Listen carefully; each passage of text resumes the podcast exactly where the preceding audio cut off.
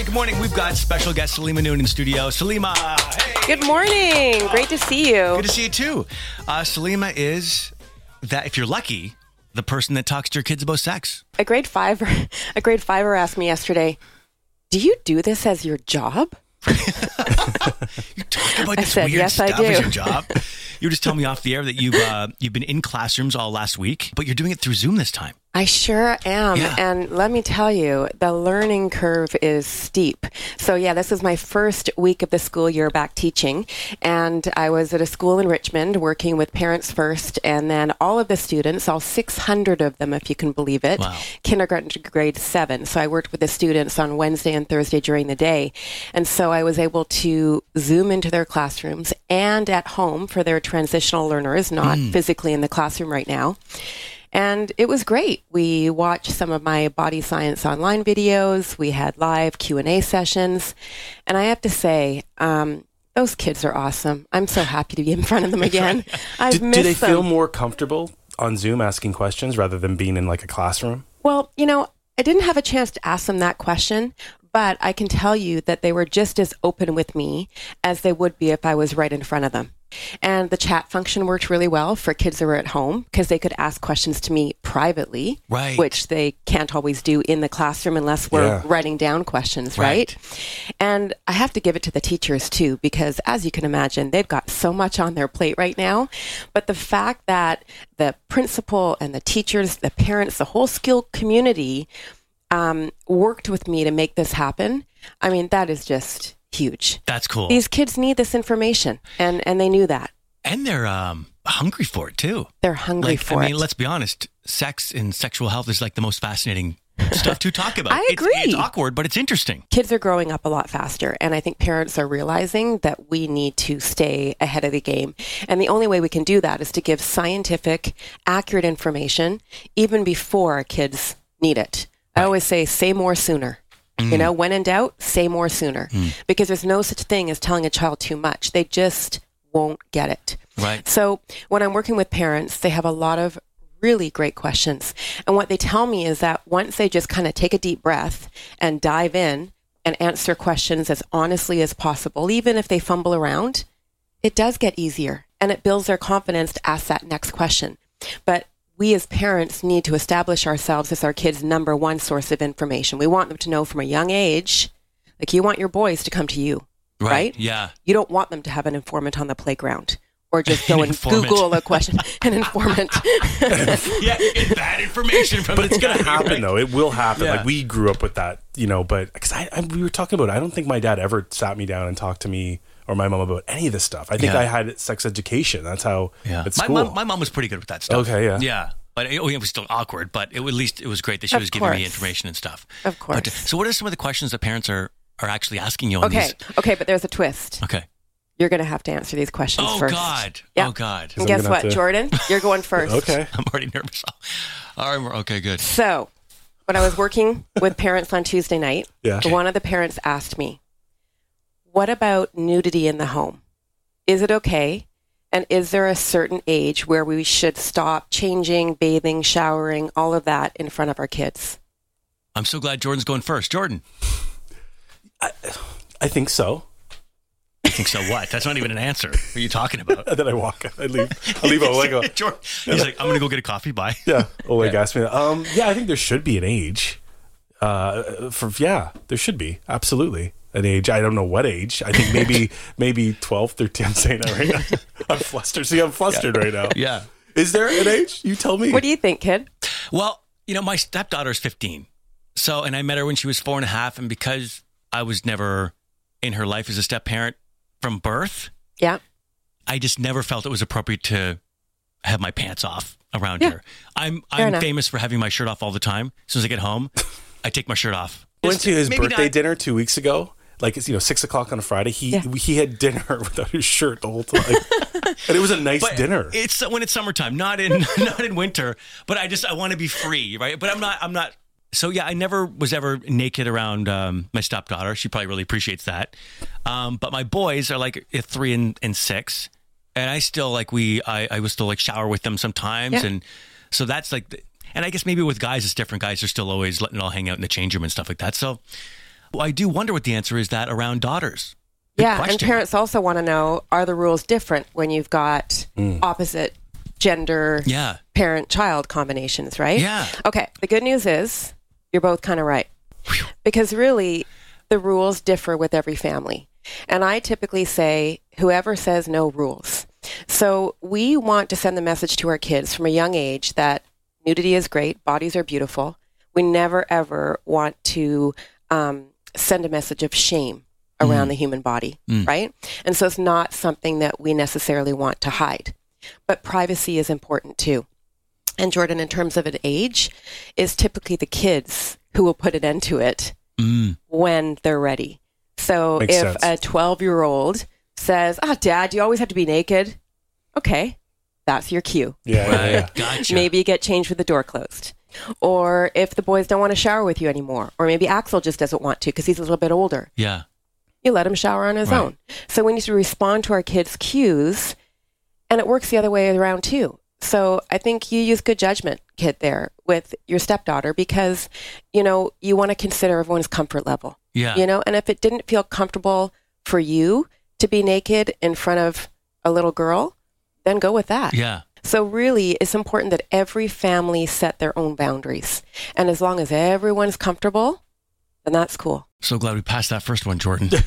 that's not a that's not a question I wanted to fail. I'm at. worried because I'm You gonna know have what? to do this soon. You're doing well so far. Yeah. Okay. what, el- Ready what other for the things next were? Yeah, I'm ready. Okay, Okay. we're ready. Okay. Okay. Kids, Okay. you're up. This is better. Question number two. What do I say if my child asks me personal questions about my sex life? What do I say? I say, would you like some ice cream? Deflect. No, it's a um, either if I well, I mean, either I would answer it if I Mm-hmm. felt comfortable, but if I didn't, I'd say like, hey, you know what?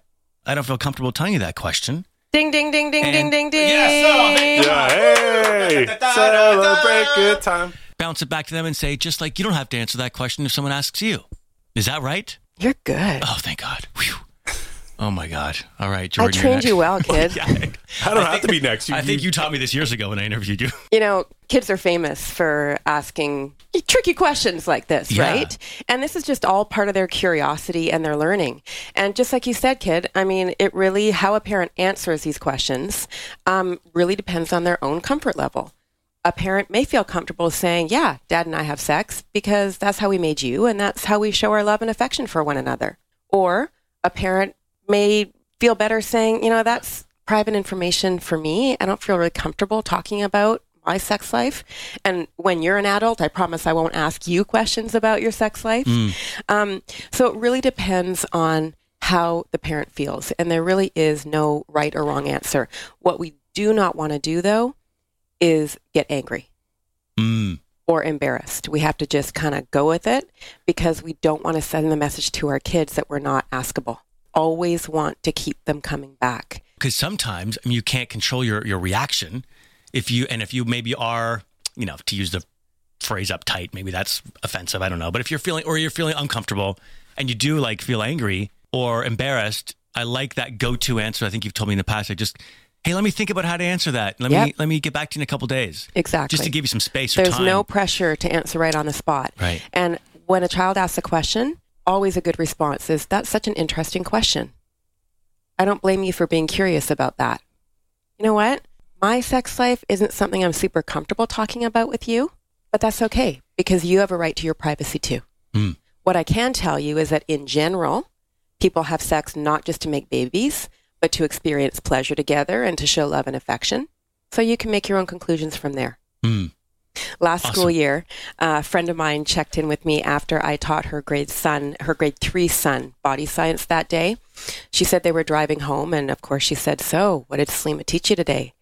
And he said, pretty matter of factly, "Well, I learned that babies are made through sex." And she said, "Oh yeah, that's cool. What do you remember about it?" He said, "Well, penis goes in the vagina to deliver the sperm to the egg." And she said, "Wow, I'm impressed. Good job. Yeah. Do you have any questions about it?" He goes, Well, yeah, I was just wondering, do you and dad do that?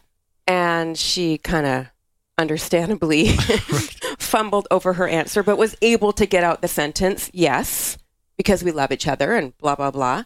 And he thought about it for a sec and she said, Any more questions? And he said, No, just don't do it on my bed, okay? Oh my god. That was his biggest concern. Oh my god, that's funny.